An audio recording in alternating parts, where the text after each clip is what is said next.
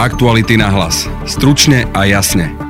Milan Lučanský končí ako policajný prezident a od septembra odíde z policie. Hovorí o politizácii a že mu mali byť oklieštené právomoci. Nesúhlasím s politizáciou e, policajného zboru Nesúhlasím e, s vedením e, ministerstva vnútra spôsobom alebo smerovaním, e, akým policajný zbor ide. Lučanský tiež skritizoval Romana Mikulca. Vníma ho vraj ako korektného človeka, ale neuznáva ho ako ministra vnútra. Na slova Milana Lučanského reagoval aj sám Roman Mikulec. Hovorí, že veci sú inak. Obaja sa ale zhodujú na tom, že si v niektorých veciach nevedeli nájsť spoločnú reč. Viete, pán Lučanský pôsobil dlhé roky za za vlády pána Kaliňáka, respektíve Smeru a samozrejme boli aj veci, na ktorých sme sa nevedeli zhodnúť a na ktorých by sme sa predpokladám, ani do budúcna nezhodli. O téme sme sa rozprávali s komentátorom Aktualit Marekom Vagovičom. Je logické, že každý minister tam chce mať niekoho, komu dôveruje. Lebo tá pozícia sa dá využiť samozrejme dobrým spôsobom, ale aj zlým, negatívnym. Aj dnes pokračujeme v našom seriáli Tour de Východ. Dnes medzilaboriec a to z Múzea moderného umenia Andyho Varhola. Počúvate podcast Aktuality na hlas. Moje meno je Denisa Hopková. Policajný prezident Milan Lučanský dnes potvrdil, že končí a odchádza z vedenia policajného zboru. O jeho odchode sa hovorilo už dlhšie. Lučanský, ktorý nastúpil do čela policajného zboru v júni 2018 a teda necelé 4 mesiace po vražde Jana Kuciaka a Martiny Kušnírovej, svoj odchod najprv oznámil na Facebooku. Napísal, že musí povedať, že napriek silnej podpore okolia kolegov rodiny nechce ďalej spolupracovať so súčasným vedením ministerstva vnútra. Nemá ich dôveru a oni zase nemajú tu jeho. Podľa neho spolupráca musí byť založená na vzájomnom rešpekte.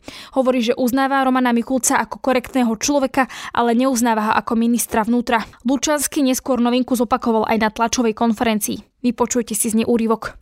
Rozhodol som sa preto, lebo nesúhlasím s politizáciou e, policajného zboru, nesúhlasím e, s vedením e, ministerstva vnútra spôsobom alebo smerovaním, akým policajný zbor ide. E, nemôžem sa pozerať a nechcem sa pozerať na to, ako sa policajný zbor politizuje. E, viedlo ma k tomu aj to, že mi boli e, oklieštené moje personálne právomoci vo vzťahu k tomu, že nemôžem obsadzovať a dosadzovať ľudí na základe nariadenia ministra vnútra o výberovom konaní a kariérnom raste do funkcií, ktoré sú doteraz neobsadené a začína to byť cítiť už aj na kvalite a práci celkovo policajného zboru. Čo sa týka vedenia ministerstva vnútra, tak e, tam som cítil dosť značnú nedôveru. Pohľad a na, na to, ako by mal fungovať policajný zbor, z môjho pohľadu a z pohľadu vedenia ministerstva vnútra sú rozdielne. E, ak si dobre spomeniete, a vy všetci ste boli prítomní, keď e, sa hovorilo o tom, že policajný zbor by mal byť odpolitizovaný, že by nemal byť naviazaný na politikov, aby sa tým e, rozviazali policie ruky. Keď nakoniec tomu došlo, tak e, teraz e, súčasná koalícia rozpráva alebo presadzuje to, aby sa znovu vrátilo to, aby bol minister vnútra priamo zodpovedný, aby mohol priamo ovplyvňovať, ale respektíve riadiť policajného prezidenta.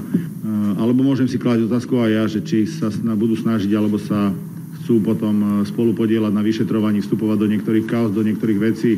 Cuprik denník sme. Ja by som sa chcel opýtať, keď hovoríte, že nemáte dôveru súčasné vedenie ministerstva, prečo ste mali dôveru k vedeniu ministerstva pod Denisou Sakovou? Keď vlastne odidenci zo Smeru, že teraz hovoria, že ich strana je spaná s množstvom chaos, ktoré ani sama teda nevie vysvetliť, tak o, prečo ste teda dôverovali Denisi Sakovej, ale nie ministrovi Kulcovi? Ja si myslím, že som odpovedal, viete, ak dôverovala ona mne, tak ja som nemal dôvod nedôverovať ja poviem len v spôsobe fungovaniu. Ak si dobre pamätáte, tak všetky veci, ktoré sa rozbehli, tak sa rozbehli e, po mojom nástupe a jednoducho, ak nemáte tú podporu, tak niektoré veci sa ťažko potom e, riešia, doťahujú, takže ja viac k tomu by som asi nemal čo parlamente sme dnes zastihli aj ex-ministerku vnútra Denisu Sakovu. Lučanský bol prvým policajným šéfom, ktorý vzýšiel z výberového konania. Z dvoch kandidátov, ktorých do finále posunul parlamentný výbor pre obranu a bezpečnosť, si ho v Lani vybrala práve ona, vtedy ešte ako ministerka vnútra za stranu Smer SD. Zvuk bol nahraný ešte pred oficiálnym oznámením Milana Lučanského, že odchádza, no Saková v ňom komentuje prípadný odchod Milana Lučanského a to, ako to vníma. Ja môžem povedať, že nie je možno, ale určite to bude škoda, ak by k takémuto rozhodnutiu prišlo, pretože e, Milan Lučanský bol do funkcie prezidenta menovaný mňou, ale na základe dvojkolovej výberovej voľby. a myslím, že vtedy z desiatich poslancov 9 hlasovalo za jeho ustanovenie do funkcie a myslím, že len jeden sa zdržal, takže nikto nebol proti a môžem povedať, že aj zo súčasnej vládnej koalície poslanci za stranu Olano hlasovali za jeho zvolenie a ustanovenie do funkcie.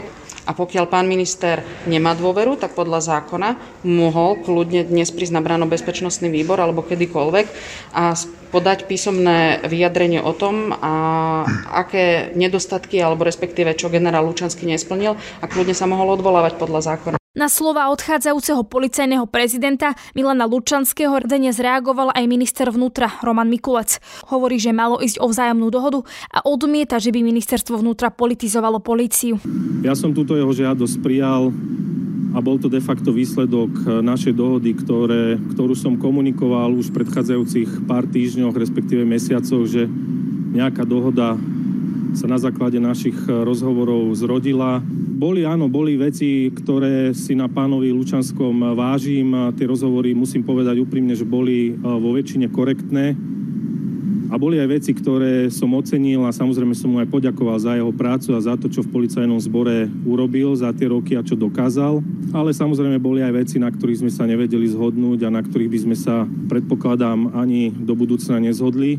Ak e, chceme dokázať očistiť policajný zbor, ak chceme hlavne, a to je môjim cieľom, vybudovať dôveryhodný policajný zbor a naozaj tá dôveryhodnosť za uplynulé roky veľmi dobre viete, že utrpela dosť vážnym spôsobom, tak jednoducho boli témy a boli oblasti, na ktorých e, sme nevedeli nájsť spoločnú reč. Čo sa týka tých kompetencií, nie je to celkom tak, pretože ja po nástupe do funkcie som vydal okamžite príkaz k tomu, aby boli zastavené všetky personálne pohyby v rámci celého policajného zboru. Ja nevidím žiadnu politizáciu a naozaj toto nie je celkom korektné, pretože ja som sa aj s pánom Lučanským rozprával a pýtal som sa aj na to, v čom vidí politizáciu a nevedel mi na to celkom odpovedať. Na odchod policajného prezidenta Milana Lučanského, ale aj na fungovanie vzťahu medzi policajným prezidentom a ministrom vnútra sme sa pýtali komentátora aktualit Mareka Vagoviča.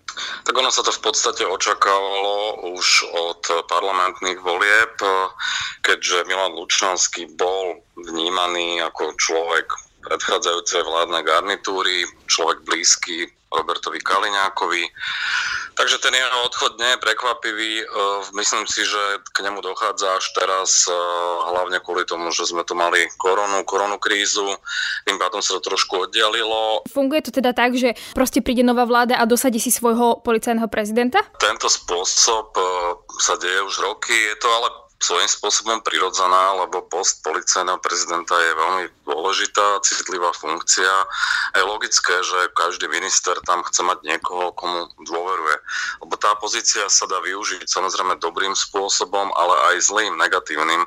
Čiže to, že nová vládna garnitúra tam chce mať a minister Mikulec niekoho, komu môže 100% veriť, kto rozviaže policii ruky na všetky fronty, je, je úplne že pochopiteľné a v tomto zmysle zmysle sa aj čudujem, že, že to vyvoláva nejaké, nejaké otázniky alebo pochybnosti.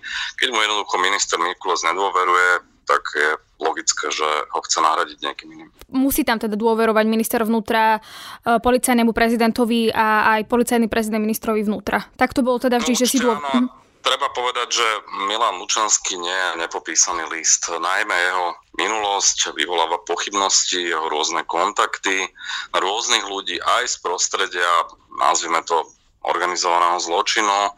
Dlho sa hovorilo, že Milan Lučanský je človek, ktorý mohol v nejakej miere kryť mafiána Kána, ktorý veľmi dlho bol podstate beztrestný. Boli tam aj pochybnosti ohľadom jeho majetku, eh, aj ohľadom jeho krokov eh, v súvislosti s Karolom Melom a ďalšími ľuďmi. No sú to síce veci minulé, ale neboli podľa mňa dostatočne vysvetlené a čo sa týka jeho správania počas tých dvoch rokov vo funkcii, tiež sú tam určité otázniky, napríklad rozpustenie vyšetrovacieho týmu E, Kuciak a ďalšie veci, čiže ja, ja to naozaj, že musím to len zopakovať, že ma to neprekvapuje, že odchádza z tejto funkcie. Jednoducho to je, to človek, ktorého pôsobenie aj v minulosti, aj v tej pozícii policajného prezidenta vyvoláva viacero otáznikov a, a tým pádom si myslím, že je správne, že odchádza z tejto funkcie. Ale on zase argumentuje, že počas jeho vládnutia v úvodzovkách sa začalo vyšetrovať aj vražda Jana Kuciaka, Martiny Kušnírovej, čo sa ve- pohli veci vo vyšetrovaní a teda naozaj vidíme aj obžalovaných. Prebieha teraz súd, niektorí už teda už poznajú aj tresty. Toto sa mu teda ale uprieť nedá. Áno, ale zároveň platí, že to, že sa začali tieto veci vyšetrovať, uh, súvisí aj s tým, že tu bol nejaký veľký spoločenský tlak, bol tu aj tlak zo strany médií, naozaj sa zmenila spoločenská klíma. Eh, čiže to je proste, ja si neviem predstaviť ani policajného prezidenta v tejto situácii, že by v nejakej miere nejak extrémne sabotoval to vyšetrovanie. Áno, platí, že Milan Lučanský asi v počas svojho pôsobenia v funkcii nekladol nejaké extrémne prekážky, ale to sa dá interpretovať aj tak, že sa prispôsobil jednoducho novej situácii. Chcel sa udržať vo funkcii, no tak eh, robil všetko preto, aby v nej zotrval čo najdlhšie. Teraz e, vlastne aj v programovom vyhlásení vlády tu vlastne zmenu, na základe ktorej bude o šéfovi policie primárne rozhodovať minister vnútra, alebo mala by sa v tomto zmysle posilniť jeho pozícia. Keď Milan Lučanský hovorí, že tam dochádza k nejakej politizácii, no nebude to tak, že ak bude mať minister vnútra takúto e, možno, že vyššiu moc, ako to bolo doteraz? Toto je samozrejme dvojsečná zbraň. E, keď je dobrý minister, ktorý má dobré úmysly, tak e, to, že sa mu posilnia kompetencie, e, nemusí byť na škodu veci. Ak je tam neschopný človek, ktorý je podlieha nejakému tlaku oligarchov, organizovaného zločinu, tak samozrejme tie silnejšie kompetencie môže zneužiť iným smerom.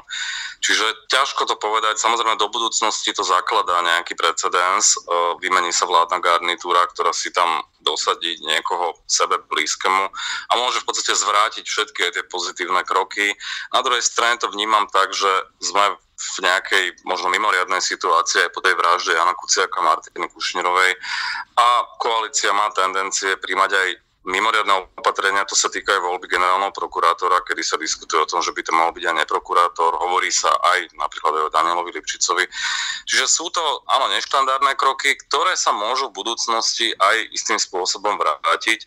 Na druhej strane v tejto atmosfére je asi nevyhnutné robiť veci, ktoré za bežných okolností by možno boli predmetom väčšej kritiky a čakať na výsledok. Samozrejme je dôležité, e, ako to potom dopadne, lebo zmeníme zákony, dáme nejaké mimoriadne právomoci ministrovi, generálnemu prokurátorovi, policajnému prezidentovi a keď sa nič neudeje, tak ľudia sa budú pýtať, na čo to celé bolo a ešte sa to potom aj proti tej garnitúre obráti. Igor Matovič sa vo svojich začiatkoch vyjadril, že v prípade Kajetana Kičuru hovoril o mojom prvom skalpe a tiež o tom, že, že že na Ficovho a Pelegriniho osobného priateľa Kajetana nedoľahol len jeho hnev, ale aj ruka zákona, kradli ako po nebohom, pôjdu dole rad radom. V prípade, že teda bude mať ministerstvo vnútra nejakú silnejšiu e, pozíciu v, e, vo vzťahu k policajnému prezidentovi alebo vo vzťahu k policii, nemôžu práve takéto vyjadrenia vyvolávať e, nejaké prípadné pochybnosti? Napriek tomu platí, že policajný prezident, ani predseda vlády, ani minister vnútra by nemali zasahovať do vyšetrovania. Ak sa niečo také stane, som si istý, že my novinári na to hneď upozorníme, jednoducho to je nepripustné. A ešte čo sa týka aj premiéra Matoviča, mal by si dávať pozor, aby zdržanlivejší v takýchto vyjadrovaniach ohľadom skalpov a zatýkania a podobne. To jednoducho nepripustné, aby niečo také hovoril. Môže si to myslieť, ale nemôže o tom verejne hovoriť. Toto naozaj nie je jeho úloha, na to sú tu orgány činné v trestnom konaní. Vláda a koalícia môže len nastaviť tie podmienky tak, aby jednoducho tí vyšetrovateľe sa cítili úplne slobodní, aby nemali zviazané ruky. Medzilaborce sú najmenší okres podľa počtu obyvateľov. Žije ich tu len niečo viac ako 11 tisíc. Mestičko je hodinu a pol autom na severovýchod od Prešova. Aj napriek tomu sem ľudia chodia do múzea moderného umenia Andyho Varhola. V rámci nášho seriálu Tour de Východ si Peter Hanak zaplatil výklad pre bežných návštevníkov. Dobre, čiže toto nám máme fotografie z jeho ateliéru, ktoré sú z roku 1963 až 68. To je tých 5 rokov, kedy bol, bol ten ateliér, najznamejší. Znamená, že mohol tam chodiť ktokoľvek z ulice, kto sa hľadal umelci, alebo hudobníci, alebo hoci, hoci kto aj bezdomovci. on ponúkal proste ten priestor každému, lebo on vedel, aké to je, keď ste začínajúci umelec a hľadáte sa, hej. Ja tu vidím Daliho na obrázku. Áno, áno. Ten sa tam, tam boli všetky rôzne osobnosti. A bolo to do 6. júna 1968, vlastne kedy prišla tá Valery Solanas, keď ste počuli, a tá ho trikrát postrelila Andyho do brucha, hej? Čiže vtedy vlastne on zatvoril brány tej faktory a, a sa tak stránil tých ľudí. Valery Solanas ho postrelila, pretože, ja vám to poviem tak, jak to viem, Uh, ona bola do neho keby zalúbená. Hej. On tu niekedy bol, Andy Warhol v Medzilaborciach? Nebol nikdy. Ani na Slovensku, ani v Medzilaborciach nikdy. John a Paul áno. Tiež je zaujímavé, že John a Paul mali taktiež uh, zažený Slovenky. A oni boli vlastne jeho bratia? Či... Bratia. Paul bol najstarší, potom John a potom Andy. Už sa dostávame do tej expozície, kde vlastne je všetko o Andyho pôvode. Toto to je najzaujímavý naj, uh, plagát k jeho prvej výstave, ktorá sa robila tu na Medzilaborciach. Hej? Začala sa 16.11.89, treba povedať, tá výstava. No, máte napísané po rusinsky, hej? Edin Warhol. Na ďalšom obrázku je s pápežom Janom Pavlom II. Andy, uh, oni doma rozprávali s matkou iba po rusinsky. Oni nevedeli ani po slovensky, ani po česky, iba po rusinsky. A vie sa o tom, že Jan Pavel bol uh, poliský, poliský Rusin, čiže lemok, či to oni to tam hovoria. Čiže oni sa nejako takto dorozumeli medzi sebou. Po Endym a po, no tak po jeho rodičioch, rodičoch tu veľa ľudí z ich rodiny neostalo, hej. Všetci išli do Ameriky? Jeho mama Julia bola zo 14 detí, z čoho sa 9 dožilo dospelého veku. Traja iba ostali na Slovensku, všetci ostatní odišli do Ameriky. Máte nejaké artefakty, toto je Andyho oblečenie, ktoré nosieval, okuliare, ktoré nosil, foťák a magnetofon. Hej? Okuliare sú dosť cool, to sú také, to sú také zlaté, teda po, zlaté, zlatým rámované a tmavé skla. Mm-hmm. To je, eh, kde je Andy pochovaný. A keď Pozrieme sa na fotku jeho hrobu. Áno, a keď sa pozriete, tak si tu všimnite také mená ako Kohut, Perry, Warhol, hej, eh, John Slota. To máte, ako keby ste prišli na slovenský uh, cintorín, hej? Čiže oni žili v tej komunite v Pittsburghu, kde sa nachádza ne, vlastne najviac Slovákov. Vedľa Andyho Warhola je pochovaný John Slota. To, to, na toto upozorňujem, že to je dosť také vtipné. No. John Slota. No toto už v miestnosti v tejto, to je už tvorba Andyho Varhola? Áno, toto už je tvorba Andyho Varhola. Tu ich vidíme 10? Áno, on to tak aj signoval, počkajte, čo to máte, hej, že toto je 26-30. Mm-hmm. Čiže on každý jeden obraz si podpísal, že ktorý to je. Áno? Mm-hmm. Asi sme pustili alarm.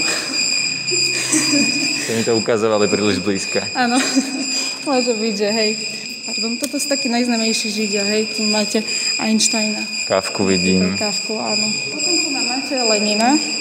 Lenin je asi naozaj najznamejší jeho obraz, ktorý tu vysí v tejto miestnosti.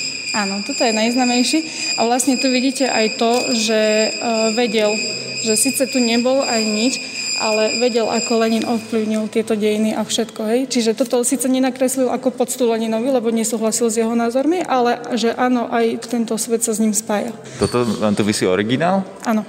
Je, je červený a ešte aj čierny. On to všetko namaloval rovnako, či namaloval a otlačil, alebo ako Nie, robil on, všetky on robil tie? sieťotlač, hej? Všetky tieto, čo tu vidíte, to je sieťotlač. To je, on študoval grafiku, to nie je niečo, čo on vymyslel, hej? To už bolo vymyslené pred ním, len on to povzniesol na to umenie. To znamená, že aj tam dole si potom ukážeme ten kosak a kladivo, hej? Na ňom to je pekne zobrazené, že ako vznikala tá sieťotlač.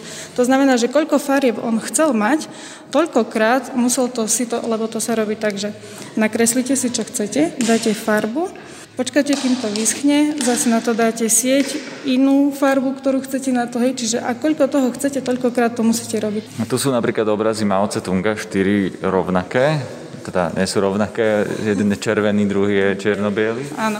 A toto je tiež zaujímavé, pretože uh, on to videl niekde uh, v novinách, alebo kde tam ľudia v Číne niečo pochodovali a mali tieto uh, obrazy Mao Tse-tunga a jemu to prišlo, že veľmi sa mu páčila tá tvár, ako je súmerná, hej, že taká celkom fajn.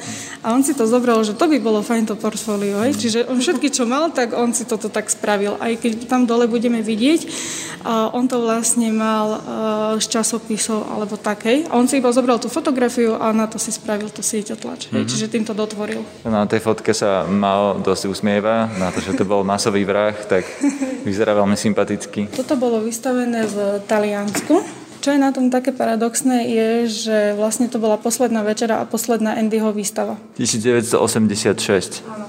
On ešte vtedy nevedel, že to bude jeho posledná výstava, pretože uh, on mal problémy so žlčníkom na čo vlastne potom aj zomrel, lebo on išiel, keď sa vrátil z Talianska, išiel rovno do nemocnice, ale spravil tri zásadné chyby. A to je to, že vybral si nejakú len takú obyčajnú nemocnicu, žiadnu presnižnú, alebo aj keď peniaze na to mal, ale nechcel, aby ľudia vedeli. Dal si dole parochňu, tú jeho typickú, čo nosil, a zapísal sa pod iným menom. Hej? Čiže oni vôbec nevedeli, koho tam majú. Zoperovali ho, všetko v poriadku. Viete, ako sa hovorí, operácia vyšla, pacient zomrel. Hej? Lebo on vlastne zomrel na, uh, tie, na nedostatočnú pooperačnú starostlivosť. Potom tu máme túto svetu Apolóniu, patronku Zubaru, ktoré robil takisto na zákazku, hej? lebo mhm. on, on okrem toho, že robil svoje práce, robil aj na zákazku práce. Jasne, ale je to tá sveta, svetica, ktorá vyzerá ako zo svetého obrázku, akorát, že takým varholovským štýlom zasadená do žltého pozadia, alebo červeného, alebo čierneho. Je ich tu vlastne 8, 9. Áno. 9. Lenže toto tu, keď si všimnete, my pôjdeme až veľmi blízko, bude pískať, tak tu je TP. To znamená, že to je skúšobná, skúšobná tlač. Hej? Mm-hmm. Čiže on síce aj keď vedel, že ako chcete farby nakombinovať, on si to najprv vyskúšal, že či to naozaj bude to dobre. Je tam, že TP 56 lomeno 80, to znamená, že 80 kusov ich až vytlačil? Áno. Potom to nie je až taký problém mať múzeum Andyho Warhola, keď 80 kusov jedného obrazu urobil? Uh, áno, lenže to je to, že on to mal všetko ako to jedno dielo, hej. Čiže mm. ono potom, keď sa to rozpredalo po jednotlivých kúskoch, tak teraz sa to snažíme nejak, aj tí, čo sú zberatelia, tak sa snažia získať tie diela, aby mali ich spolu pokope. Tak ako to on vlastne plánoval a robil. Teraz chádzame dole schodmi do miestnosti, ktorá je obrovská, plná Warholových obrazov. Je tu Marilyn Monroe na stene. Na obrazovkách No. To, je, to je Andy Warhol ako je hamburger s kečupom? Áno. Čo na tom bolo zaujímavé? Lebo teraz sa naozaj pozeráme na Warhola ako žuje ano, hamburger. Tak, tak, takéto filmy on proste robil. No. On sa snažil asi tu také tie bežné veci, čo robia ľudia, hej, to on povznášal. Napríklad aj tie, uh, keď si všimnete to, čo tvoril, hej, Campbellka, uh, Coca-Cola, tie brilokocky, on to nevytvoril, to už bolo vytvorené. On to len povznesol na to, na to umenie. Hm, to je Mick Jagger a má oko na nose medzi dvomi očami v hej. dvoch rôznych tlačiach. Áno, čiže vidíte, hej, že aj tuto, keď si všimnete, tak to sú také tieto bublinky, hej, že tá farba proste nie vždy úplne sadla, no tak je to taká nedokonalosť, ale taká taká pekná nedokonalosť. Tak Warholovi patrí. Toto je z portfólia kráľovné. Vidím anglickú kráľovnu a, táto oranžovo-červená, to je nejaká africká kráľovna? Áno, ona, ona vládla na miesto svojho syna 3 roky. Toto je, myslím, že dánska kráľovna. Ona tiež bola uh, maliarka, hej? Čiže mm. ona ilustrovala aj nejaké knižky. Varhol sa nemusel s nimi stretnúť, on, ste hovorili, že to iba vystrihal z nejakých novín. Áno, niektoré áno, že si zobral nejakú fotografiu alebo tu potom pretvoril, hej. Mm-hmm. No a toto sú tie jeho známe Campbellovky, hej polievky Campbell soup. Áno, áno. Hej. Čiže vlastne nejaká jeho kamarátka mu povedala, že prečo kreslíš niečo také, čo ľudia nevedia, však zober niečo a nakreslí, čo, čo poznajú všetci. No a vtedy sa vlastne začala tá jeho, hej, že, že začal tvoriť presne tie Campbellky, tie Brillo kocky a... Že to nebolo na objednávku reklama nie, alebo niečo nie, také? Nie, nie, nie, on nerobil. Potom mal ešte jednu sériu a to sú zničené Campbellovky, hej. No a na stene pred nami je Marilyn Monroe, je tam veľmi veľa jej portrétov, každý v inej farbe. Mne sa najviac páči ten oranžový, tam, kde máme oranžovú tvár, ale majú aj zelenú, majú aj rúžovú. Toto to, to portfólio vzniklo po smrti, hej, Marilyn. Čo je zaujímavé, sú tieto kamufláže, ktoré sa našli po smrti Andyho Warhola v jeho ateliéri v fáze schnutia. Hej? Čiže nevieme, či tam chcel ešte niečo dotvoriť, či tam mala prísť ešte nejaká fotografia alebo niečo. Aby som to popísal, tak je to taká ako vojenská kamufláž, také maskáče, akorát, že jedno z toho je žlto-oranžovo-červené, ďalšie tam vidím takú tyrkysovú v kombinácii s množstvom ďalších farieb, ktoré naozaj nie sú typické pre maskáče, rúžovú hlavne. No a čo je zaujímavé, že dovtedy sa tento vzor nevyskytoval, hej? Čiže vlastne Andy až potom jemu ako to pracovalo v tej hlave, tak ho nejako napadlo, že spraví takúto kamufláž a potom už to vidíme v armáde, v móde a takto, hej, čiže oni si to už prebrali potom. Čiže takáto vojenská kamufláž nebola pred Varholom, neexistovala. Áno, čiže on si to takto. No a to je z dnešného podcastu všetko. Máme aj jeden nový oznam. V lete budú naše podcasty fungovať inak. Namiesto dvoch denných podcastov bude počas prázdnin vychádzať iba jeden. A to náš večerný podcast Aktuality na hlas. Vypočuť si nás môžete cez Spotify a ďalšie podcastové aplikácie. Ak radi počúvate naše podcasty, môžete nás podporiť kliknutím na logo Aktuality SK+. Na dnešnom podcaste spolupracoval Peter Hanák a Marek Vagovič. Pekný zvyšok dňa želá Denisa Hopková. Aktuality na hlas. Stručne a jasne.